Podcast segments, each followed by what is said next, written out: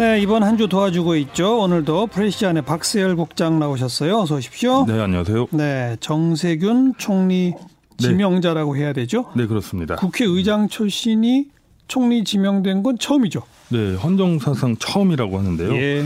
그래서 문재인 대통령이 직접 설명에 나선 것 같습니다. 음. 어, 문재인 대통령이 오늘 직접 기자회견을 자청해서 어, 총리 지명을 밝히면서 입법부 수장을 지내신 분을 국무총리로 모시는데 주저함이 있었다 예. 이렇게 솔직히 얘기를 했는데요. 예. 어, 그러니까 그럼에도 불구하고 음. 이 부분입니다. 주저했지만 네네네.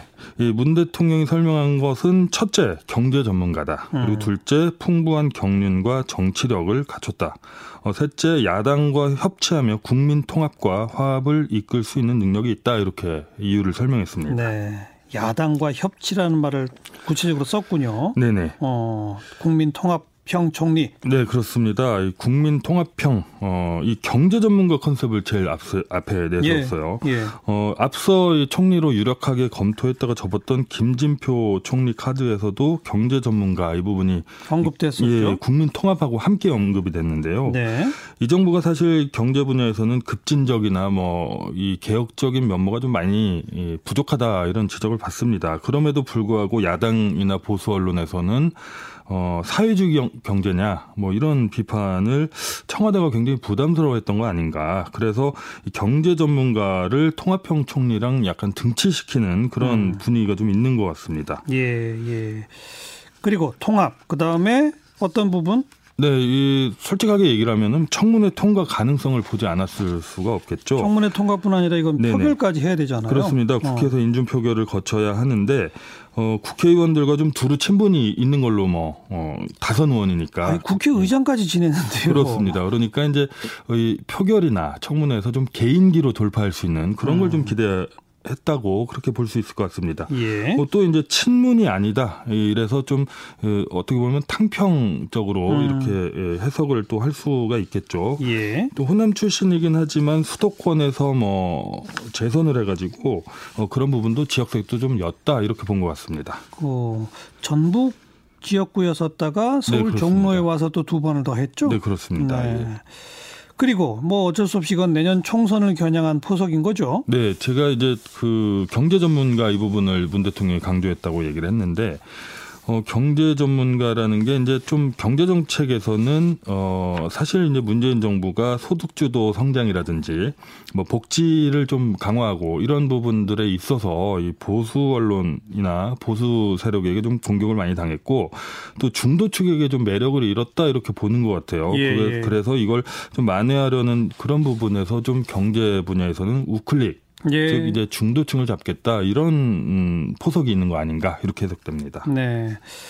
어, 앞으로 이제 거쳐야 할 산들이 아직도 많이 있죠? 네 그렇습니다. 처음에 언급했듯이 어, 대통령과 동등한 어, 동등한 급의 입법부 수장 출신이 대통령 밑에서 어, 내각을 통할하는 자리로 가는 게 맞느냐 이런 급논쟁이 당장 제기 거세게 제기가 되고 있고요. 예.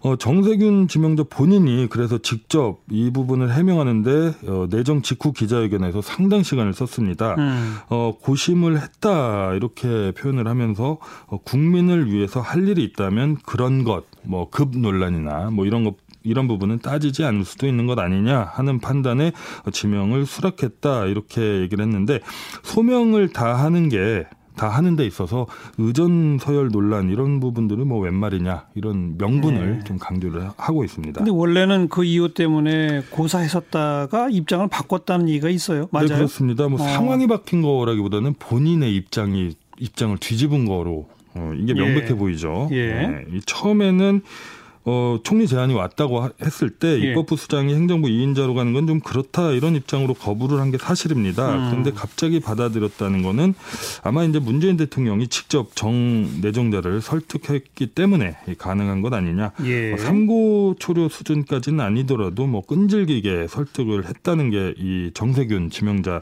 어, 주변 사람들의 전언이고요. 음. 어, 사실 이제 뭐 금 논란은 과거에도 좀 있었죠. 추미애 법무부 장관 후보자도 당 대표가 어, 장관으로 가는 게 좀 맞지 않다 이런 얘기도 있고 과거에 보면은 단순 비교는 어렵지만 대법관 출신이 총리나 뭐 감사원장을 했던 사례도 분명히 있고요.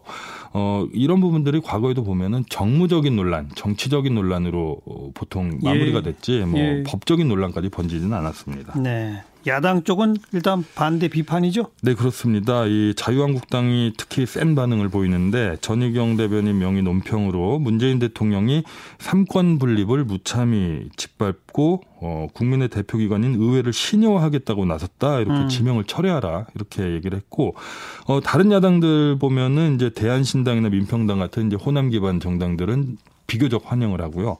어, 시, 이 새로운 보수당이나 음, 이런 보수적 보수 성향의 야당들은 예. 어, 좀 비판적인 입장을 보이고 있습니다. 이낙연 총리는 이제 정치로 복귀하는 거죠. 네, 에, 문재인 대통령이 좀 주목해 볼 만한 워딩이 있는데 오늘 총리 인선을 발표하면서 이낙연 총리에 대해서 굉장히 길게 얘기를 했어요. 음. 어, 자신이 정, 자신의 정치를 할 수 있도록 놓아드린다 이렇게 이제 언급을 하면서 좀 각별한 애정을 드러냈는데 예, 예. 어, 단순히 전직 총리로 돌아가는 게 아니라 여권의 유력한 주자로 좀 힘을 실어줬다 이런 분석이 나오고요. 네. 일각에서는 정세균 내정자가 국회의원 출마했던 자리 종로구에 이낙연 총리가 출마하는 것 아니냐 음. 이런 관측도 나옵니다. 아, 그뿐만 아니라 여당의 총선 전체를 아마 진두지휘하게 되겠죠. 네네네. 네, 수고하셨어요. 네, 감사합니다. 프레시안 박세열 국장이었어요.